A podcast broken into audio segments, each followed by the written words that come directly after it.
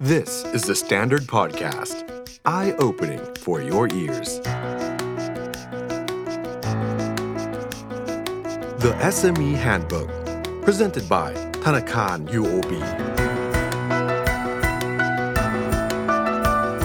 สวัสดีค่ะ พบกันอีกครั้งนะคะใน The SME Handbook ซีซั่นที่ 2 นะคะ รวมทริคชนะธุรกิจในโลกยุคใหม่ค่ะ ซีซั่นนี้นะคะเราอยากจะพูดคุยกับผู้ประกอบการนะคะ ที่องค์กรเนี่ยอยู่ในช่วงของการเปลี่ยนผ่านธุรกิจนะคะ จากขนาดกลางนะคะ ไปสู่ขนาดใหญ่แล้วก็มีความจำเป็นค่ะ ที่ต้องพัฒนาปัจจัยหลายภาคส่วนทีเดียวนะคะ เพื่อเตรียมพร้อมสำหรับการเติบโตอย่างยั่งยืน ซึ่ง episode แรกนะคะ เราคุยกันเรื่องของ change management ค่ะ กับคุณก๊อฟณัฐพลวิมลเฉลา CEO ของบริษัทสยามราชธานีจำกัดมหาชนค่ะ จริงๆแล้วคุณก๊อฟเนี่ยเป็นทายาทรุ่นที่ 2 ของสยามราชธานีนะคะ บริษัทจัดหา outsource สำหรับธุรกิจขนาดใหญ่ค่ะ ไม่ว่าจะเป็นแม่บ้านคนทำสวน หน่วยรักษาความปลอดภัย รวมถึงวัลเล่ด้วยนะคะ ในสถานที่ต่างๆ เพิ่งจะเข้าจดทะเบียนในตลาดหลักทรัพย์เมื่อปีที่แล้วเองนะคะ ปี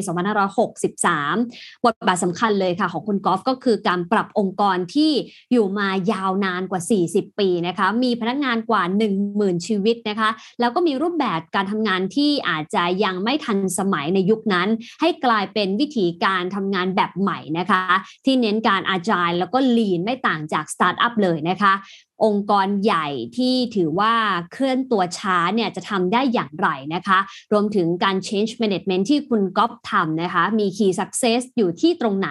วันนี้จะมาพูดคุยพร้อมกันนะคะ เพื่อให้เราในฐานะ SME ที่จะต้อง change นะคะ จะได้สามารถนำหลักการเหล่านี้ไปปรับใช้ได้ในธุรกิจของเราเองค่ะ สอบถามคุณก๊อฟแบบนี้นะคะในฐานะที่เป็นคนต้องเรียกว่าเป็นคน change นะคะ สยามราชธานีในรุ่นแรกมาสู่รุ่นที่สองเนี่ยอยากให้คุณก๊อฟเล่าให้ฟังหน่อยได้ไหมคะว่าเอ๊ะสำหรับองค์กรที่กำลังอยากจะเติบโตนะคะ หรือว่าอยากจะสร้างความเปลี่ยนแปลงให้เกิดขึ้นนะคะ สิ่งสำคัญเลยนะคะ ที่เจ้าของธุรกิจเนี่ยจำเป็นต้องรู้หรือว่าต้องเตรียมแผนในการจัดการมีอะไรบ้างคะความจริงอย่างแรกนะครับคืออ strategy ต้องชัดนะครับว่าว่าเราคือใคร เราจะเซิร์ฟลูกค้าแบบไหน เพราะถ้าเกิดถ้าเราเลือกเลือกทุกอย่างเนี่ย เราจะไม่รู้ว่าเราจะไปลงทุนตรงไหน จะต้องสร้างจุดเด่นตรงไหนครับความจริง strategy ต้องชัดก่อนว่าเรามีมีข้อได้เปรียบตรงไหนนะครับ ตรงนี้เนี่ยทางคุณพ่อผมเนี่ยเล่าให้ผมฟังตลอดครับนิทานเรื่องหนึ่งชอบมากเลยนะครับ พ่อเล่าเรื่องเอ่อนิทานกระต่ายกับเต่าครับปกติเราจะรู้เวอร์ชันแรกใช่ไหมครับ ที่กระต่ายขี้เกียจเต่าเลยแซงได้ใช่ไหมครับใช่ค่ะเวอร์เวอร์ชันที่สองเนี่ยเราก็จะรู้ว่าโอเคเอ่อ กระต่ายก็ไปท้าเต่าใหม่ครั้งเนี้ยเขารู้แล้วเขาจะไม่ขี้เกียจอืมเขาเลยวิ่งไปแล้วก็ชนะเต่าอืมหืมแต่เวอร์ชันที่สามเนี่ย เต่าก็ไปคุ้นคิดว่าจะชนะยังไงเขาก็เลยไปท้ากระต่ายกระต่ายบอกเฮ้ยยูเอาความกล้ามาจากไหน สุดท้ายเนี่ยเขาบอกเขาขอเลือกเส้นทางนะครับเขาเขาก็เลยเริ่มแข่งกัน กระต่ายวิ่งไปก่อนเลยครับหนึ่งอีกหนึ่งร้อยเมตรถึงเส้นชัยหยุดนิ่ง เต่าตามมาอีกสามชั่วโมงให้หลัง กระโดดลงน้ำแล้วก็ว่ายข้ามไป เพราะว่าเราต้องเลือกเส้นทางเนี่ยที่มันเหมาะกับเรา อย่างสยามราชธานีเองนะครับ คนเราเยอะเป็นหลักหมื่นคน แต่เราก็ไม่ได้ชนะบิดทุกงาน แล้วก็ไม่ใช่ทุกงานเราจะทำได้ดีกับ SME อาจจะเป็นเรื่องต้นทุนเรื่องที่เจ้าของไปดูเอง เรื่องอความคล่องตัวของบริษัทเล็กที่มีกว่า เราต้องเลือกเส้นทางครับ เราต้องเลือกเส้นทางเหมือนกระต่ายกระเต่าเวอร์ชันสามครับว่าเส้นทางไหนเนี่ยเราได้เปรียบนะครับ แล้วก็มาฟอร์มเป็น strategy แล้วไอ้พวกเทคโนโลยีเรื่องการรีเรื่องระบบทุกอย่างเนี่ยมันมาที่หลังมาเลยครับ อืม เพราะฉะนั้นเราต้องรู้เส้นทางก่อนเนาะว่าเราเหมาะกับเส้นทางแบบไหนเพื่อที่จะแข่งในเส้นทางที่เราถนัดที่สุด ทีนี้ต้องยอมรับอะค่ะว่าแต่ละคนเนี่ยโดยเฉพาะธุรกิจขนาดเล็กกลางเนี่ยค่ะ ที่เขาอยากจะใหญ่เนี่ยนะคะ คุณก๊อฟเขาอยากรู้ว่าเส้นทางเขาเนี่ย แบบไหนเหมาะกับเขา เพราะว่าเขาอาจจะทำเยอะมาก จนตอนนี้ไม่ได้โฟกัส อันนี้ไม่แน่ใจฟันถามแทนนะคะ หรือเขาโฟกัสแล้วแต่เขามองว่าตลาดมันแคบต้องขยาย มีวิธีไหมคะว่าเราจะสกรีนยังไง ว่าเออเส้นทางเนี้ยคือเส้นทางที่ควรไปและมีอะไรบางอย่างรออยู่ เช่น ลูกค้าที่มากพอ Market Share ที่มีโวลุ่มพอแบบนี้เป็นต้นเนี่ยค่ะ ครับสิ่งที่ทำได้เนี่ยนะครับหนึ่งคือก็มาดู Data ครับ Data มันจะดูง่ายขึ้นจะใช้เทคโนโลยีมาช่วยครับมาเก็บข้อมูล ถ้ามันเป็นดิจิตอลตั้งแต่แรก อันหนึงก็คือ อันหนึงอาจต้องใช้ big picture หน่อยนะครับว่าถ้าเกิดเราดู market size เนี่ยมันใหญ่พอหรือเปล่า ไม่ใช่ market size นี้มีอยู่แค่สามคนอย่างเงี้ยถ้ามันนิชมากๆนะครับถ้ามันใหญ่พอให้มันโตเนี่ยก็คือสิ่งที่เราต้องทำอีกอันหนึงเนี่ยวิธีการทำเดี๋ยวเราจะมาดูเลยครับว่าลูกค้าไหนในยกำไรเยอะนะครับลูกค้าเนี่ยเขาเขาเขาไม่โง่ครับ แต่ถ้าเกิดเขายอมให้ กำไรเราเยอะเนี่ยเราต้องมีบางอย่างที่เราทำแล้วถูกใจเขาแล้วเราก็ไปขยายผลลูกค้ากลุ่มนั้นนะครับเพราะลูกค้าเทียบราคาอยู่แล้วนะครับอีกอันนึงก็คือดู growth ครับลูกค้าไหนใหม่ ๆ เข้ามา growth เยอะให้เราไปดูเลยครับว่าทำไมก็ถึงเลือกเราไม่เลือกคู่แข่งนะครับ แล้วก็ไปขยายผลต่อครับ ต้องไปทางนั้นมากกว่าครับค่ะครับคือทำ คือเป็น data driven decision ครับ อืมฮึอืมฮึทีนี้ก่อนที่เขาจะสร้างการเปลี่ยนแปลงนะคะ หลังจากเขารู้แล้วว่า strategy เขาคืออะไร ด้วยการเลือกเส้นทางที่เหมาะสมจากการหา data เอ่อ decision เหล่านั้นเนี่ยนะคะ เขาต้องรู้ไหมคะว่าภายนอกภายใน มีอะไรบ้างที่เขาต้องจัดการก่อนที่จะทำ change management เนี่ยค่ะคุณก๊อฟ change management เนี่ยครับผมบอกขอขอย้ำอีกทีหนึ่งนะครับ ก็คือ เทคโนโลยีเนี่ยมาหลังสุดนะครับ strategy ต้องมาก่อน พนักงานต้อง buy in นะครับว่าทำไมถึงต้องทำ customer เองก็ต้อง buy in ไม่งั้นโดนต่อต้าน แล้วก็มี data มามามาที่เราจะได้คุยกับลูกค้ากับทางพนักงานเราเองเนี่ยได้ด้วยนะครับแล้ว stakeholder ต่างๆ ทุกคนอยากพัฒนาหมดครับ แต่บางที data เราไม่มากพอมาพัฒนานะครับ แล้วใน แง่ของการ change management เนี่ยความสำคัญคืออะไรคะ คือหลายองค์กรก็จะตั้งถามว่า ก็ทำแบบเดิมมาตั้งนานเนาะ ก็ยังขายได้ ยอดขายโตกำไรดีลูกค้าเพิ่มขึ้น market share มากขึ้น ต้อง change ไหม ความสำคัญของเรื่องนี้อยู่ที่ไหนคะ change management เนี่ยเป็นสิ่งที่น่าสนใจมากครับ เพราะว่าพวก fundamental change ต่างๆเนี่ยหรือการพัฒนาบริษัทให้ยั่งยืนเนี่ยมันต้องทำในเวลาที่เรารู้สึกว่าเราดีที่สุดครับ ครับลองคิดดูครับ ถ้าเกิดตอนนั้นเนี่ย บริษัทเราติดลบแล้ว ไฟไหม้บ้านแล้วเนี่ย แค่เราหายใจให้เอาชีวิตรอดอยู่เนี่ยก็ก็ไม่ไหวแล้ว เราไม่มีเวลาไปพัฒนา infra ต่างๆ reskill พนักงานต่างๆ แล้วก็ทำ process ใหม่ต่างๆ ก็ลองตลาดใหม่ ๆ นะครับมันเลยต้องทำเพราะฉะนั้นสิ่งที่สำคัญมากเนี่ยครับในการที่เราจะทำ change management เนี่ยครับคือหนึ่งเราต้องสามารถ convince stakeholder ต่างๆ พนักงานเอง หรือว่าลูกค้าเนี่ยว่ามันจำเป็นต้องเปลี่ยน ในเวลาที่มันดีแล้วเรามี resource อยู่ อันนี้คือสิ่งที่ยาก มันต้องใช้จิตวิทยาเยอะพอสมควรเลยครับ แต่หลายคนที่ fail ใน digital transformation เนี่ยมันเกิดจากการที่ไปเน้นบนเทคโนโลยีเป็นหลัก ไม่ใช่ลูกค้า ไม่ใช่ strategy แล้วก็ไม่ได้มีเรื่องเรื่องคนมาเกี่ยวข้องด้วยครับ อืม เพราะฉะนั้นถ้าโฟกัสผิดจุด ทุกอย่างก็พังได้เหมือนกันนะคะ ที่คุณก๊อฟกำลังบอกเรา ใช่ครับ งั้นอยากให้คุณก๊อฟแชร์ให้ฟังหน่อยค่ะ framework นะคะหรือว่ากระบวนการในการทำ change management เนี่ยนะคะมีขั้นตอนอะไรบ้าง เพราะว่าพอเราฟังแบบนี้เราทราบแล้วว่าเฮ้ย strategy ต้องมาก่อนต้องชัดสำคัญที่สุดลูกค้าเดี๋ยวตามมานะคะ เทคโนโลยีอาจจะเป็นเรื่องสำคัญน้อยที่สุดด้วยซ้ำแต่แต่กระบวนการที่จะทำให้เกิดตรงนั้นขึ้นมาได้ของเรื่อง change management ให้คุณก๊อฟช่วยแชร์ประสบการณ์ให้หน่อยค่ะ อย่างที่อย่างที่ผมส่วนใหญ่เวลาเราจะทำเรื่อง change management นะครับเราต้องทำ data นะครับต้องเอา data มาคุยก่อน อย่างอย่างบริษัทนี่นะครับ เราก็จะรู้ว่าเราทำบริษัทมาเพื่อสร้าง profit ให้กับทุกๆ คนในที่เป็น stakeholder แบบทั้งพนักงานเองเจ้าของผู้ถือหุ้นคนทำงานครับ มันก็คือ revenue ลบ cost ใช่ไหมครับ แล้วก็อย่างขา cost อย่างเงี้ยครับ เป็นขาที่ถ้าเกิดเราเอา Data มานั่งดูเนี่ยเราจะรู้ว่าเราสูญเสียตรงไหนที่สุดเราก็ไปไปลด cost ตรงนี้เพื่อความสามารถในการแข่งขันของเรา ส่วนส่วนขา revenue เนี่ยมันก็เป็นขา business model ใหม่ ๆ ต่างๆเนี่ยซึ่งเราก็ต้องมานั่งดูลูกค้าว่าลูกค้าไหนเนี่ยเป็นลูกค้าที่เอ่อ highly profitable ลูกค้าไหนเนี่ยเป็นลูกค้าที่ไม่ค่อยดี เราก็ต้องมานั่งดูตรงนี้ครับแล้วพอเรามานั่งดูเนี่ยส่วนใหญ่เนี่ยผมจะเริ่มจากการลด cost ในองค์กรก่อนอย่างที่สยามราชทำอะครับ ตอนแรกที่ผมเข้ามาดู เพราะว่าเวลาเรามี waste เยอะแยะเนี่ยถ้าเกิดเราลด waste ได้เนี่ยเราก็เสิร์ฟลูกค้าได้ดีขึ้นเร็วขึ้นครับผมผมก็จะเริ่มตรงนั้นก่อนแล้วเวลาทำเนี่ยผมก็จะเริ่มจากเล็ก ๆ ก่อนครับ ให้มันเป็นตัวอย่างครับค่ะครับผมแล้วแล้วแล้วเวลาเราเราทำตรงเนี้ยครับ เราก็จะเห็นว่าเฮ้ย cost มันลดได้แล้วผมก็จะเอาตัวเนี้ยเป็นตัวอย่าง แล้วก็ไปชวน BU อื่นให้ทำแล้วหลัง unit แรกที่คุณก๊อฟเลือกเพื่อจะไป lean เนี่ยคือคือส่วนไหนแล้วก็เพราะอะไรถึงเลือก unit นั้นคะ unit แรกที่ผมทำเนี่ยผมดูเรื่อง recruitment ครับ แล้วก็เป็นหน่วยคัดสรรคัดคนเข้ามาก็ recruit เข้ามา แล้วก็กรองส่งต่อเพื่อเป็นพนักงาน outsource ของเราอืมเหตุผมที่ผมเลือกเนี่ยครับคือตอนผมทำ lean training เนี่ย engagement ของทีมนี้เยอะที่สุดครับตอนแรกเนี่ยผมอยากจะ roll out หมดทีเดียวเลย เพราะมันจะได้เป็น grand project ของเรา แต่ตอนหลังผมก็มานั่งคิดว่าถ้าเกิดทั้งหมดเนี่ยผมไม่ได้มีเวลาโฟกัสเป็นโปรเจกต์ใหม่เนี่ยผมต้องทำ view หนึ่งให้เป็นตัวอย่าง แล้วก็ celebrate small success view นั้นนะครับ สามารถทำให้ผมลดคอสได้เดือนละสี่แสนบาทนะครับโอ้เดือนเดียวค่ะครับ ครับผมแล้วผมก็ทำตรงนี้ให้มันเป็นเกมก็คือ ถ้าลดได้ปั๊บเอาไปเลยครึ่งหนึ่งเป็นเงินให้ department นี้เอาไปฉลองทำปาร์ตี้ทำอะไรก็ได้ แล้วแต่แผนกนี้จะเลือกอ่าเหมือนให้ reward เขาด้วยว่าเขาทำสำเร็จเขาก็ควรจะได้รางวัลถูกไหมคะ ใช่ครับก็ hum- human response to incentive อืมนะครับแล้วเราแล้วผมแล้วผมก็วิธีการทำเนี่ยอย่างนี้ครับเอ่อเวลาเราทำงานเนี่ยครับ เราจะโฟกัส on business as usual BAU ใช่ไหมครับอืมเราจะไม่มีเวลาไปคิดเลยว่าเราจะพัฒนาตรงไหน ตอนผมอยู่ที่เอ่อบริษัทหนึ่งนะครับ ซึ่งเป็น FMCG ระดับโลกเนี่ยเป็นเอ่อเอ่อ technical process engineering manager ที่นั่นเนี่ยเขาจะบังคับนะครับหนึ่งอาทิตย์เอ่อหนึ่งอาทิตย์เนี่ยมีครึ่งวันที่เราจะโฟกัสว่าเราจะพัฒนาตัวเองยังไงนะครับ ไม่ใช่มานั่งคอยดับไฟอย่างเดียว ผมก็ทำตรงนี้กับทีมทีมที่บริษัทครับ คือผมเนี่ย มีหนึ่งวันต่ออาทิตย์ที่พนักงานจะมานั่งดูมานั่งรีวิว process ว่าทำไมถึงทำอย่างนี้ มันดีกว่านี้ไม่ได้แล้วเหรอจะมาถึงช้าอย่างนี้เพื่อทำให้เรามี efficiency ครับผมอืมอืมค่ะ อันนั้นคือขาคอสนะคะที่เราเห็นชัดเลยว่าพอเราไปจัดการเรื่องของการบริหารต้นทุนเนี่ยนะคะ มันก็สร้าง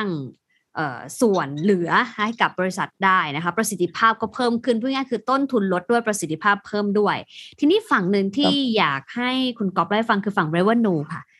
change management ในฝั่ง revenue ที่หา business model ใหม่ๆ คุณก๊อฟทำอะไรบ้างคะครับก็คือเราก็ต้องไปเห็นเยอะๆครับ คือเราต้องเข้าใจหนึ่งก่อนว่าธุรกิจเราคือธุรกิจอะไรอืมธุรกิจของผมเนี่ยคือธุรกิจที่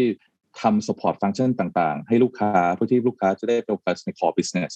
ครับเพราะฉะนั้น opportunity มันเยอะแยะมากมายเลยครับ เราก็เลยทำผ่าน partnership แล้วก็ไปหา startup ไหนที่เราไปร่วมมือได้บ้าง อย่างผมก็ได้มีโอกาสได้ไปกับทาง UOB ไปอิสราเอลครับอิสราเอลเนี่ยมี innovation เนี่ยเพราะเราเราเรารู้หมดนะครับว่าอิสราเอลเป็น startup nation ใช่นะครับค่ะเขาเขาคิดอะไรพลิกแพลงได้ตลอด ว่าตอนเนี้ยโลกนี้ไปไหน แล้วมาดูว่ามันจะมาบวกกับสยามราชธานี SO ยังไง ให้เป็น Product ใหม่ให้กับลูกค้าครับขา revenue ใหม่อะครับมันจะยากกว่าขาลด cost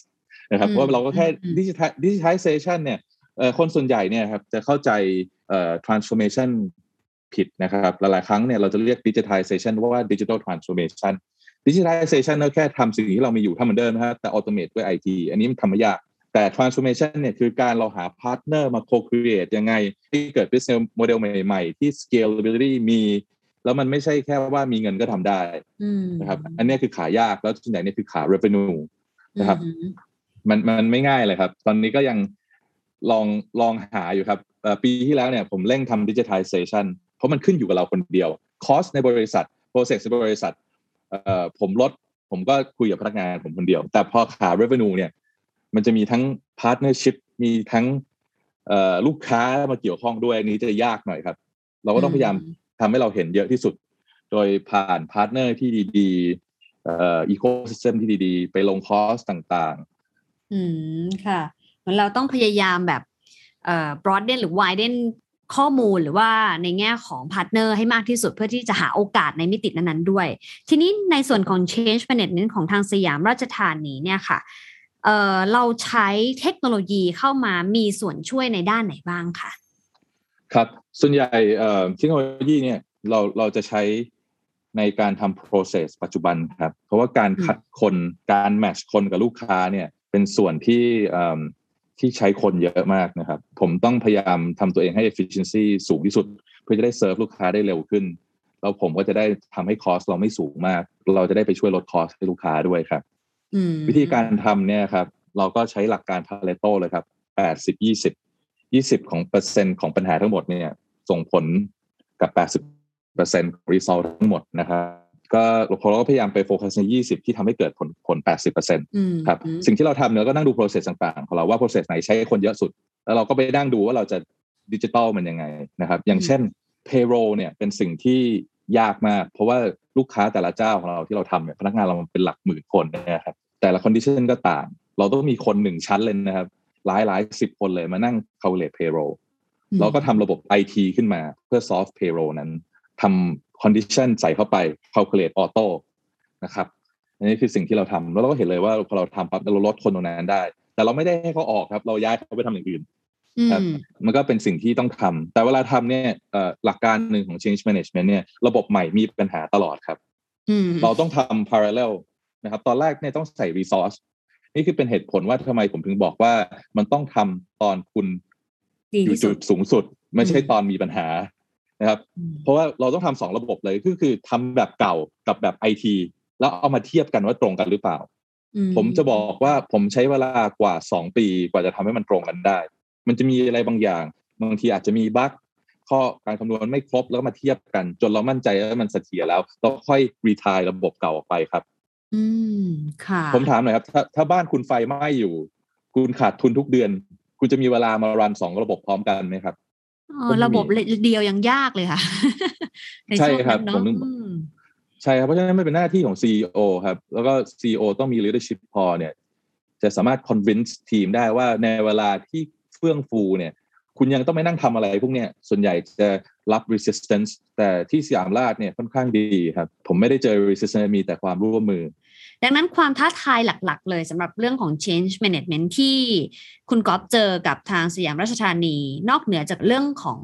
ระบบใหม่เนอะที่เราจะต้องทำพร้อม ๆ กับระบบเก่า แล้วมันมีต้นทุน เราก็ต้องลง resource เนี่ยมีมิติไหนอีกบ้างไหมคะ ที่สำหรับใครที่อยากจะทำ change management ต้องรู้ อย่างหนึ่งที่ผมอยากจะพูดเนี่ยก็คือผมนะครับเคยอยู่ในบริษัทที่เป็น multinational company เคยไป turn around บริษัทที่เป็นโรงพิมพ์นะครับเป็น SME เลย แล้วก็เคยอยู่สยามราชธานี ซึ่งตอนนี้ก็อยู่ในตลาดหลักทรัพย์แล้วนะครับ การบริหารบริษัทสตาร์ทอัพใหญ่กลาง แล้วก็บริษัทที่เป็น multinational อะครับมันไม่เหมือนกันเลยนะครับ เพราะฉะนั้นเนี่ยเราเราไม่สามารถไปฟังสตีฟจ็อบแล้วก็มาทำกับบริษัทได้ เพราะว่า resource มันต่างกัน climate มันต่างกันนะครับ เราไม่ได้มีนักวิทยาศาสตร์ AI เป็นร้อยคน ไม่ได้มีเงินที่ unlimited นะครับมันเป็นสิ่งที่ต้องคิดครับ เพราะฉะนั้นหลาย ๆ อย่างที่ไปฟังเนี่ยต้อง adapt ให้เข้ากับองค์กรนะครับอืมผมเคยพยายามทำสิ่งที่ผมเห็น Procter Gamble ครับคือบริษัทผมทำงานด้วย กับที่บริษัทที่บ้านที่เป็นโรงงาน ที่บ้านผมมีหลายธุรกิจครับ คนออกเต็มเลยครับ แล้วก็ result ไม่มี มันต้องมานั่งเปลี่ยน ให้มันเหมาะกันณปัจจุบันครับ อันนี้ก็เป็นที่มาอย่างหนึ่งก็คือเอ่อการที่คุณทำบริษัทเล็ก ๆ แล้วคุณไปจ้างคนที่เคยอยู่ในบริษัท multinational มาเนี่ย เขาเหมือนเป็นคนคนละพันนะครับอืมเอ่อถามว่า adapt ได้ไหม adapt ได้นะครับ แต่มันไม่ใช่เหมือนกับ instant fit นะครับ มันต้องพยายามมา tune resource ที่จำกัดครับผม เอาง่ายๆครับ อย่างบริษัทใหญ่ๆเนี่ย อยากจะทำ transformation เนี่ยเขาก็ไปจ้าง BCG ไปจ้างเบนอืมมาทีหนึ่งหค่ะลายๆล้านเหรียญมานั่งดูมีคนมาทำผมถามหน่อยครับ บริษัทแม้กระทั่งอย่างสยามราชธานีเองนะครับ เราไม่สามารถ จ้างทีหนึ่งสองสามล้านเหรียญมานั่งทำตรงนี้ได้เห็นไหมครับ เราก็ทำได้ไม่เหมือนกันละ เราต้องค่อยๆครับ ค่อยๆทำไป แล้วมันถึงจุดจุดหนึ่งที่มันคุ้มที่จะจ้างพวกนี้นะครับ ในในเฟสแล้วก็มาชุ growth ของ company ที่เหมาะสมครับอืมเพราะฉะนั้นเขาต้องบอกว่าต้องรู้ตัวเองเนาะว่าเรากำลังได้แค่ไหนนะคะ รู้เขาได้แต่สำคัญกว่าคือรู้เราด้วยเหมือนกันนะคะครับทีนี้ผมหัวใจที่คิดว่าทำให้ change management ประสบความสำเร็จได้ คืออะไรคะครับอย่างที่พูดครับคืออืมหนึ่งคือ strategy ครับ และอันที่สองคือ data อืมนะครับเราต้องคุยทุกอย่างผ่าน Data ผมอยากยกตัวอย่างเรื่อง Data นิดนึงนะครับ อย่างอย่างสมมตินะครับ ผมอยากทำหนึ่งอาชีพนะครับ แล้วผมไปดู Google Trend ว่ามีคนเสิร์ชที่ไหนบ้าง มีคนเสิร์ชหรือเปล่าเนี่ย ถ้าเสิร์ชเป็นศูนย์เนี่ย ผมไม่ต้องทำอะไรมากจาก Data ก็ไม่ควรทำแล้วเพราะเพราะตอนนี้ค่ะต้องเข้าใจว่าโลกนี้มันต่างกับสมัยก่อนตรงเรา ตอนตรงนี้มันมีดิจิทัลฟุตพิ i นแล้ว Google เนี่ยเขาก็ทำทูต่างๆ ที่เพื่อขาย Google Ad ของเขาให้เราเห็นเลยว่าเทรนด์ตรงนี้มันเป็นยังไงนะครับอย่างเวลาเราทำอาชีพอะไรก่อนเนี่ย ผมจะทำผมจะลองไปดูว่ามีคน Google หรือเปล่าอืมว่าหาเอาซอร์สด้านนี้หาพนักงานตรงนี้ ถ้ามันเยอะเนี่ยแสดงว่ามันมีตลาดอยู่ครับ มีคนอืมถามหามัน ครับซึ่งมันต่างกับเมื่อก่อนครับ เมื่อก่อนเนี่ยคงแบบเฮ้ยเท่าแก่โอ้โหไปกินข้าวกับเพื่อนมา นึกว่ามีอาชีพนี้น่าทำอะลองไปทำนะ ตอนนี้เราเราสามารถเอา Data มามาดูได้เลยครับผมอืมไอ้อะไรพวกเนี้ยครับมันเป็นแค่หนึ่งตัวอย่างที่เอ่อสำหรับผมเนี่ยผมรู้สึกว่ามันมันมัน mind blowing มากว่าแบบโอ้โหเดี๋ยวนี้เราเช็คได้เร็วขนาดนั้นเลยเหรอแล้วคนที่ไม่เช็คเนี่ยก็จะต้องไปเจ็บตัวตรงนี้ แล้วคนที่เช็คเนี่ยก็ไม่ต้องเจ็บตัวเขาก็มีเงินมาลงทุนมามาขยายกิจการครับ แล้วที่เหลือนี่คือเรื่องคนครับพอ strategy เสร็จ data เรียบร้อย เราก็ฟอร์มว่าเราต้องทำอะไรต่อ โดยดูหลัก Pareto ครับแล้วก็มา convince คนต่างๆ ว่าเราต้องทำมันอืม แล้วก็มานั่งดูว่า requirement เป็นยังไง แล้วค่อยเอาเทคโนโลยีมาใช้นะครับเทคโนโลยีตอนนี้ผมว่ามันคือ commodity แล้วนะครับมอย่างอยากได้โปรแกรมอยากได้อะไรพวกเนี้ยครับ ถ้าเกิดโจทย์เราชัดเนี่ย เราไป outsource ทำได้เลยครับ ตอนนี้ที่เวียดนามก็ถูกมาก สามารถจ้างทางทีมที่เวียดนาม develop ซอฟต์แวร์ที่เราอยากได้ได้ แต่อย่างนี้ครับหลายๆ ครั้ง IT project เนี่ยเอ่อมันมันเฟลเนี่ยครับที่จะมาทำเรื่อง change management หรือว่าเอามาช่วย digitize ทำให้ทุกอย่างเร็วขึ้น มันเฟลจาก spec กับ criteria ไม่เคลียร์ตั้งแต่แรก เพราะว่า strategy ไม่ชัดอืมครับเวลาเราทำลองคิดดูครับเราเป็นโปรแกรมเมอร์เอ่อคนทำเนี่ยเราไปบอกเราไปทำเขาเรามี requirement อย่างนี้ สักพักไม่ได้คิดถี่ถ้วนไม่ได้ไม่คิด strategy ให้ดีตั้งแต่แรก requirement ให้มันชัดตั้งแต่แรก มาเปลี่ยนกลางคันโปรเจกต์นี้ก็ไม่เสร็จสักที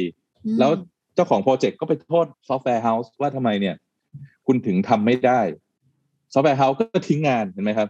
แต่สุดท้ายเนี่ยมันเกิดจาก owner ไม่ชัดเรื่อง criteria ตั้งแต่แรก อย่างระบบซอฟต์แวร์แต่ละอย่างเนี่ยมันดีไซน์มันมีประโยชน์ของมัน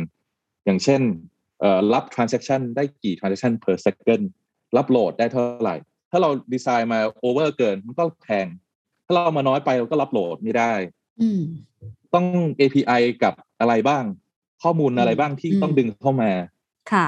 แต่เราจะรู้ว่าข้อมูลตรงไหนที่ต้องดึงเข้ามาเนี่ย ก็เป็น strategy ที่เราต้องคิดตั้งแต่แรกว่าเราต้องใช้ข้อมูลอะไรอืม ครับผมเอ้ไอ้พวกเนี้ยพอเราไม่ครบเนี่ยแล้วเรามานั่งเปลี่ยนที่หลังเนี่ยมันจะไม่เสร็จครับอืมครับเพราะฉะนั้น strategy ต้องชัดนะครับ แล้วสมมุติว่าตรงนี้ชัดหมดแล้ว แต่พนักงานไม่ยอมใช้ ไม่มีระบบอย่างเช่น อย่างเงี้ยครับ เจ้าของต้องดูอย่างเวลาผมมีระบบใหม่เนี่ยให้พนักงานทำเนี่ยเวลาประชุมต้องโชว์ Data จากระบบนั้น อืมครับทำให้พนักงานบังคับให้พนักงานใช้นะครับค่ะอย่างตอนเนี้ยทุกระบบที่เราเอาไปขายต่อลูกค้าเนี่ย ใช้เองในบริษัทนะครับ อย่างเวลาผม approve document เอ่อ sign in sign out ขอ pay slip ซึ่งเป็น e pay slip ของเราเนี่ย ผมก็ใช้ระบบนั้นอืมแล้วเวลาผมเห็นมันไม่ work ผมก็ไลน์ไปถามไอทีว่าทำไมมันถึงไม่ work เขาก็จะพัฒนาระบบตลอด มันต้องใช้ครับ มันต้องใช้อืมอืมไม่ใช่ก็ไม่รู้นะคะ แล้วก็ถ้าเราทำแล้วก็เอ่อไม่ทดสอบคือผู้บริหารเองก็ต้อง หรือว่าเจ้าของเองก็มีบทบาทสำคัญอย่างมากทีเดียวที่ทำให้เกิด action ในองค์กรถูกไหมคะอืม ครับผม ทีนี้ถ้าถ้าดูแล้วอะค่ะ สิ่งที่สยามราชธานีทำมาตลอดหลายปีนะคะ เพื่อทำ change management เนี่ย ในวันนี้นะคะ เราเราเราต้องทำอย่างไรเพื่อรักษาผลลัพธ์จากการเปลี่ยนแปลง ในหลายปีที่ผ่านมาให้ยังพัฒนาได้ต่อเนื่อง แล้วก็ประสิทธิภาพยังเกิด การบริหารต้นทุนยังมี รวมถึง business model ใหม่ ๆ ก็ยังเดินหน้าเนี่ยค่ะ อย่างเอ่ออย่างตรงเนี้ยครับเราต้องทำให้มันเป็นอย่างที่ผมเล่าให้ฟังเคสที่ใช้หนึ่งวันในอาทิตย์เนี่ยดูเรื่องฟิวเจอร์ มันต้องทำตลอดครับ แล้วก็มี ownership ชัดเจนที่ทำนะครับนี่คือหนึ่งแล้วโปรเจกต์ใหม่เนี่ยเราจะเอาคนที่ทำของเก่าเนี่ยไปทำไม่ได้ เราต้อง delegate คนหนึ่งในการมาทำโปรเจกต์ใหม่เลยนะครับแล้วพอมันดีเราค่อย spin กลับเข้าไปในบริษัท มันต้องหนึ่งคือมันต้องมีคนที่มี accountability ครับอือหือ ครับผมและอีกอันหนึ่งคือมี process ชัดเจนแล้ว allocate time ให้กับการคิดในการพัฒนา ซึ่งตอนนี้เราทำแล้วอืมนะครับอืมสองมี partner ต่างๆ ซึ่งทำให้เราเห็นของใหม่ๆ ที่จะมาจอยกับเราทำออกมาเป็น product ใหม่ อย่างเช่นการลงทุนก็แล้วแต่การ work กับสตาร์ทอัพหรือว่าการไปดูงานต่างๆนะครับหรือว่าไปจอยกับองค์กรต่างๆเนี่ยที่สามารถพาหาเทคโนโลยีได้ อย่างเช่นอย่าง UOB ที่ผมได้โอกาสจาก UOB หรือว่า TMA IOD อะไรพวกนี้ครับเราต้องอัปเดตตัวเองตลอดเวลาเพื่อให้หาให้ได้ แล้วอีกอย่างหนึ่งครับ เวลาเราทำเนี่ยนะครับทำ process ใหม่ แล้วมัน work เนี่ยเราเปลี่ยน work instruction เปลี่ยน work process เพื่อทำให้สิ่งใหม่เนี่ยมันเป็นสิ่งปัจจุบันครับอืมถ้าเราทำของใหม่แล้วเราไม่ไปเปลี่ยน ISO ว่าเราตอนเนี้ยจากเมื่อก่อนเราทำอย่างเงี้ยเราจะเปลี่ยนไปตรงเนี้ยมันมันก็เดี๋ยวเขาคนก็กลับไปทำแบบเดิม เราต้องมีการ sharing cost department ตลอดครับ ก็คือเอ่อลองของใหม่ถ้า work ไปเปลี่ยน work instruction ว่าอีกหน่อยเนี่ยเราต้องทำตามระบบใหม่นี้นะครับอืมค่ะ ครับผมมันก็จะเป็นอะไรที่เอ่อยืนยงมากขึ้นนะครับ อย่างอย่างคุณก๊อฟเองอะค่ะ เวลาเราทำของสยามราชธานีฟินอยากทราบว่าเรามีไหมคะว่าถ้าการเปลี่ยนแปลงไหนไม่ work เราสามารถเสียต้นทุนได้มากน้อยแค่ไหน หรือว่าเราเรา limit loss หรือว่าจำกัดความเสี่ยงจากการทดลองแล้วมันไม่ใช่เนี่ย ด้วยวิธีการไหนเรามี process ตรงนี้ด้วยไหมคะ เอ่อคือคือความจริงเนี่ยใน in term ของ strategy เนี่ยครับการบอกว่าไม่ทำอะไรเนี่ยสำคัญมากเท่ากับว่าจะทำอะไรเพอเพอๆสำคัญกว่าด้วย เพราะว่าอย่างหลาย ๆ อย่างนะครับมันมันจำเป็นว่าจะบอกว่าไม่ทำอะไร เราจะได้ structure มันสำหรับลูกค้าก็อย่างอย่างที่เราทำเนี่ยครับเราก็เราก็จะมี timeline ชัดเจนครับว่าถ้าเกิดเราทำขนาดนี้เสียเงินเท่านี้ แต่เราจะคุย project by project ว่าทำยังไงเนี่ยให้มันเราไม่ไม่เหมือนกับเอ่อเป็นอะไรครับ my baby syndrome my project syndrome อืมแบบ ตู้ซีไปเรื่อยทั้งที่มันไม่มีอนาคตครับเราเราจะเราจะ define requirement เลยเป็น stage gate ว่าแบบถ้ามันไม่ผ่านตรงนี้ผ่านนี้เราปิดโปรเจกต์อืมครับผมก็ก็จะมี criteria นี้ชัดเจนครับ คือคือมันมันเราปิดเยอะกับสำเร็จนะครับ อ่าเข้าใจคือกี่เปอร์เซ็นต์ได้แล้วคะ success rate โอ้โหครับเอ่อแบบ single digit นะครับ แต่เราก็ลองมันอ่ามันไม่ work เราก็เราก็ยุบไปครับ แล้วใช่ครับแล้วก็ตัวก็เลขขึ้นครับผมจะขึ้นกับอะไรอะค่ะว่า ไม่ work หมายถึงว่ายกตัวอย่างเป็นรูปธรรมนิดนึงได้ไหมคะเผื่อเผื่อเป็นไอเดียให้กับใครที่อยากรู้ว่า เอ้ยเขาต้องลองแค่ไหนกันนะมันถึงจะเรียกว่าสุดทางแล้ว ไปต่อไม่ได้ควรจะเปลี่ยนสิ่งที่จะ change ได้แล้วเพื่อให้องค์กรไม่เสียต้นทุนไปมากกว่านี้ แล้วก็มีประสิทธิภาพขึ้นจริงครับอันอันนี้ครับผมถึงบอกว่ามันเป็นเป็น art พอสมควร เพราะเวลาเราเริ่มทำโปรเจกต์เนี่ยครับอย่างที่อยู่ขอยกตัวอย่างสตาร์ทอัพครับไม่มีสตาร์ทอัพอันไหนที่สร้างมาแล้วมันคิดว่าตัวเองเป็นยูนิคอร์นนะเพราะฉะนั้นทุกคนเนี่ย คิดว่ามันมันน่าจะ work เป็นไอเดียที่เปลี่ยนโลกนะครับแต่เวลาเราทำไปเนี่ยเราก็จะเจออุปสรรคต่างๆอย่างเช่นลูกค้ามีอยู่ใครบางอย่างลูกค้าที่เราไม่อยากทำเขาไม่โอเค แล้วก็อย่างกฎหมายบางกฎหมายที่ไม่เอื้ออำนวยตรงนี้ เราอาจจะต้องเห็นพวกนี้เราอาจจะต้องยุบไปนะครับ อย่างอย่างเรามีโปรเจกต์หนึ่งเนี่ยที่ที่เรา study อยู่ครับ เราไป work กับสตาร์ทอัพเจ้าหนึ่งในการที่จะเป็น checker ไปถ่ายรูปตาม shelf ตามห้างต่างๆ แล้วแล้วดึง Data มาเลยว่า shelf sharing แต่ละแบรนด์เทียบกับแบรนด์ของเขาเนี่ยเป็นยังไงๆนะครับอืมแล้วก็เอารูปมา analyze เลย อันนี้เป็นสตาร์ทอัพทางด้าน computer vision ใช้ AI แต่เขาไม่มีคนเราก็จะเอาคนสยามราชไปบวกกับ ไปบวกกับระบบซอฟต์แวร์ของเขาแล้วก็เข้าไปถ่าย สิ่งที่เรา concern เนี่ยก็คือหนึ่งคือเจ้าของพื้นที่เขาไม่ยอมให้ถ่ายครับมันเหมือนแบบไปจับผิดเขาเพราะเขาไม่อยากให้ถ่าย อย่างเช่นห้างต่างๆ ไม่อยากให้ถ่ายนะครับแล้วคนเก่าที่เคยทำอยู่แล้วเขาไม่อยากทำ เพราะว่าเขาชินกับการใช้กระดาษเช็คอยู่แล้วนะครับ ไม่อยากทำอืมเราก็เห็นว่ามันมีคุณทีเรียแล้วพอเราไปพิชโปรเจกต์พวกเนี้ยครับ มันก็มีคอน FLICT ระหว่างเจ้าของแบรนด์กับห้างอืมกับเจ้าของพื้นที่จนจนมันไม่น่าทำณตอนนี้นะครับอืมนะครับแล้วแล้วอย่างเช่นเวลาถ้าเกิดเราไปนั่งถ่ายรูปเขาเห็นเนี่ยเขาไล่ออกเลยเรียกอืมเอ่อทางเรียกรปภ security guard มาดึรปภมาเลยฮะใช่ครับอ่าฮะก็ก็ก็ก็เป็นบางอย่างที่เราไม่คิดเราก็คิดว่าเฮ้ยทำไม ทุกเจ้าต้องจ้างคนไปเช็คคนละเจ้าถ้าเกิดเราไปนั่งถ่ายทั้งหมดเลยแล้วก็แชร์ให้หมดเลยสิทำทีเดียวอย่างเงี้ยครับตอนแรกเราคิดว่ามันเป็นไอเดียที่น่าสนใจ แต่มันก็มีโปรเจกต์อย่างเงี้ยเยอะครับ แล้วก็มีมีมีเยอะมากอย่างเราก็เคยลอง study เรื่องเอ่อทำพนักงานบัญชีนะครับ ส่งพนักงานบัญชีเอ่อเป็น outsource พอเราส่งไปเนี่ย พอส่งเจ้าเล็กมาก ๆ เนี่ยครับ มันก็มีปัญหาค่ะตรงที่ว่าตอนหลังเนี่ยเขาก็จะดึงไปทำเองอ่าเอ่อ ดึงเหมือนกับชวนว่าเอ้ยลาออกจากสยามราชมาทำสิเพราะฉะนั้นเราก็เลยต้องใช้ที่เจ้าใหญ่หน่อยให้มันเป็นระบบมากขึ้นค่ะแล้วอย่างหนึงคือเจ้าเล็กเนี่ยก็จะไม่เข้าใจว่าเวลาทำ outsource เนี่ยเราทำบัญชีอย่างเดียว แต่เขาก็จะใช้ทุกอย่างนึกออกไหมครับอ่าฮะเราก็อาจจะต้องมาเปลี่ยน business model ตอนนี้เราก็ลองเปลี่ยนดูว่าโอเค เราไม่ส่งพนักงานไปนั่งที่นั่นละแต่เราจะพนักงานนั่งอยู่ที่ออฟฟิศเรา แล้ว operate ผ่านระบบซอฟต์แวร์แทนอืมเราก็ต้องลองตัวนี้ว่ามัน work หรือเปล่า ตอนแรกเราค่ะเฟลไปแล้วเราก็เฮ้ยเราเปลี่ยนมาเป็นอย่างนี้ดู ครับว่ามันน่าจะ work เพราะว่าถ้าเกิดเขาไม่ไปนั่งอยู่ที่นั่นเนี่ยเขาคงไม่โดนใช้ให้ไปซื้อกับข้าว หรือว่าทำความสะอาดค่ะหรือว่าไปทำสิ่งที่มันไม่เกี่ยวกับบัญชีนะครับ เพราะเวลาเราเอาทอเนี่ยเราต้องคุยกับพนักงานชัดเจนว่าว่านี่คือสโคปของกับงานดิวตี้ของเราส่วนใหญ่คืออะไรอืมใช่แต่ส่วนใหญ่ SME เนี่ยจะใช้เกินอย่างเงี้ยครับนี่ก็เป็น learning ที่เราต้องพัฒนาตลอดแล้วก็มีอีกเรื่องหนึงครับ ตอนนี้เราเราทำคนขับรถค่อนข้างเยอะนะครับเอ่อเราเราเคยทำคล้ายๆ Grab ก็คือเรียกเป็นรายวันรายชั่วโมงเนี่ยครับ ตอนแรกเราคิดว่าเฮ้ยเราทำเป็นระดับระดับใหญ่แล้วทำรายเล็กน่าจะไม่ยากโหยากเยอะเลยครับ คือมันเปลี่ยนทั้งหมดเลยนะครับ แค่เปลี่ยนคนขับรถเหมือนกันนะครับ แต่เปลี่ยนจากรายสัญญาเป็นรายปี เป็นรายวัน เนี่ยอืมโอ้โหครับ การจ่ายเงินเปลี่ยนนะครับอืมจากจากการจ่ายเงินแบบเซ็นสัญญาแล้วโอนเงินเข้า เป็นต้องใช้ payment gateway ใช้รูดการ์ดได้ communication จากกระดาษใบเดียวคุยกับจัดซื้อหรือว่า HR กลายเป็นต้องยิงแอดตาม Facebook ตาม Google ตามอะไรทำครับเวลาทำกระดาษใบเดียวมีตัวหนังสือไม่ได้ ต้องสวยๆเขาจะได้ happy ลูกค้าหนึ่งคนเหมือนมีหนึ่ง requirement อ่าเอ่อองค์กรหนึ่งองค์กรก็มีหนึ่ง requirement นะครับ แต่องค์กรหนึ่งองค์กรอาจจะมีสามร้อยตำแหน่งอือฮึแล้วใช้ตลอดเป็นปี อันนี้คือหนึ่งวันครับ complexity มันต่างกันเยอะเลยครับ อันนี้ก็คือสิ่งที่เรายุบไปเพราะเราคิดว่าที่มันมันไม่คุ้มเราอยากทำอะไรที่ มี economy of scale มากกว่านี้นะครับอ่าเออเราก็เลยว่าโอเค เราเข้าใจแล้วว่างั้นก็ให้ทาง Grab เขาทำไปครับอะไรอะไรพวกเนี้ยครับที่เราคิดค่ะว่ามันดี แล้วมันไม่ work ครับแล้วค่ะแต่พอเราเราเข้าไป deeper เราจะเริ่มเจอปัญหาที่เราไม่เห็น จากประสบการณ์ของผมเนี่ย ผมไม่เคยเกือบเก้าสิบเปอร์เซ็นต์นะครับ solution ที่ผมคิดว่ามันน่าจะเป็นตอนแรกกับตอนไป study มันเนี่ย ผลไม่เหมือนกันครับเเมื่อก่อนเนี่ย ผมจะ เป็นลักษณะแบบก่อนจะไปแก้ปัญหาอะไรเนี่ย มีโจทย์ในสมองแล้วมันต้องอย่างนี้แน่ ๆ เลย แต่พอเราก็จะพูดไปก่อน แต่พอยิ่งทำงานไปเรื่อยๆครับ เริ่มไม่กล้าพูดเออผมขอดูก่อนนะ เพราะว่าเก้าสิบกว่าเปอร์เซ็นต์เนี่ย สิ่งที่เราคิดก็คือปัญหาตอนแรก มันไม่ใช่ปัญหาที่แท้จริง ไม่ใช่รูทคอสของมันต้องเข้าไปดูก่อนครับค่ะ เพราะฉะนั้นจริงๆ เรื่องเฟลหรือว่าความผิดพลาดหรือว่าในแง่ของการลองของใหม่แล้วไม่สำเร็จเนี่ยเป็นเรื่องปกติ คุณก๊อฟกำลังบอกแบบนั้นนะคะแล้วก็ succession rate one digit เท่านั้นเอง single digit เท่านั้นเองนะคะ ก็ถือว่า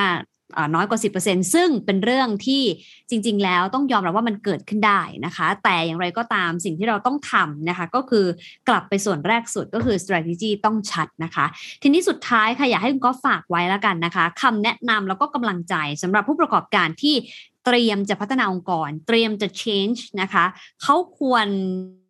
โฟกัสกับอะไรมากที่สุด strategy ที่ควรจะต้องคำนึงถึงเป็นอันดับแรก priority ของเขาคืออะไรคะ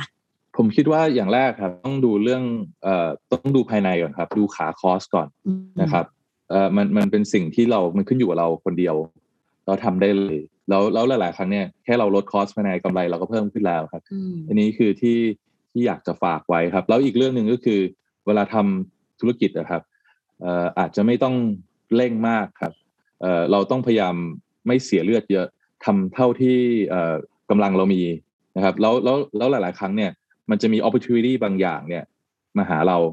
แล้วทำให้เรา growth เร็วมาก เราก็อัดเงินไปตรงนั้นครับครับ มันจะมี opportunity มาอยู่ตลอดครับ ค่ะ สิ่งที่คุณก๊อฟบอกไว้นะคะสำหรับเรื่องของ change management เลยก็คือ strategy ต้องชัดนะคะ ชัดแล้วก็สำคัญที่สุดสำคัญกว่าเรื่องของตัวดิจิทัลนะคะ หรือว่าในแง่ของเทคโนโลยีซะอีกนะคะ เพราะว่าถ้า strategy ชัดนะคะ รู้ว่าลูกค้าเราคือกลุ่มไหน เราจะรู้ว่าเส้นทางไหนเหมาะ กับเรากันแน่คำนั้นเราจะรู้ strategy ได้อย่างไร คุณก็บอกว่าตอนนี้ต้องใช้ Data เท่านั้นนะคะ ข้อมูลนี่แหละจะทำให้เราเห็นภาพใหญ่นะคะ ให้เรารู้ว่าเราควรจะจับลูกค้ากลุ่มไหนนะคะ ความต้องการจริง ๆ คืออะไร แล้วต่อจากนั้นก็คือเรื่องของคนนะคะที่สำคัญไม่แพ้กัน เพราะว่าถ้า strategy มี Data ชัดว่าควรจะไปทางไหน แต่คนไม่เปลี่ยนก็ไปต่อไม่ได้ ซึ่งหลักการบริหารคนที่จะทำให้สามารถ change management ได้สำเร็จก็คือ Pareto 80-20 รู้นะคะว่า20%ที่สำคัญที่สุด และมีผลต่อ 80%ที่เหลือคืออะไร แล้วจัดการตรงนั้น และเทคโนโลยีคือสิ่งที่จะตามมานะคะ และท้ายที่สุดเราต้องยอมรับนะคะว่าการจัดการจากภายในเป็นสิ่งที่ทำได้ง่ายกว่า มีประสิทธิภาพเห็นผลได้ ทันทีกว่านะคะ แล้วก็ความผิดพลาดเป็นเรื่องปกตินะคะ แต่เราต้องชัดเพื่อให้ลดความผิดพลาดให้ได้มากที่สุดนะคะ วันนี้ขอบคุณมากจริง ๆ ค่ะสำหรับคุณก๊อฟนะคะ คุณนัทพลวิมลฉลาว CEO ของบริษัทสยามราชธานีจำกัดมหาชนที่มาคุยกับเราใน The SME Handbook ขอบคุณมากค่ะ ครับขอบคุณครับ คุณคือเจ้าของธุรกิจ SME ที่กำลังมองหาตัวช่วยเพื่อให้ธุรกิจของคุณเดินหน้า ธนาคาร UOB พร้อมเคียงข้างคุณด้วยโซลูชันครบวงจรไม่ว่าจะเป็น UOB Bit Smart Tech Solution ที่ช่วยจัดการระบบธุรกิจต่างๆ ให้การบริหารธุรกิจครบจบในที่เดียว UOB Bit Super บัญชีเพื่อธุรกิจ เน้นประสิทธิภาพการบริหารต้นทุน ลดค่าใช้จ่ายในการทำธุรกรรม UOB BizMoney สินเชื่อเพื่อเสริมสภาพคล่องโดยไม่ต้องใช้หลักทรัพย์ค้ำประกัน UOB Supply Chain Management สินเชื่อแบบครบวงจร เพื่อเสริมสร้างความสัมพันธ์ทางธุรกิจกับซัพพลายเออร์หรือผู้แทนจำหน่าย สอบถามข้อมูลเพิ่มเติมได้ที่ UOB Biz Call Center โทร 02 343 3555 The SME Handbook Presented by ธนาคาร UOB The Standard Podcast Eye Opening for Your Ears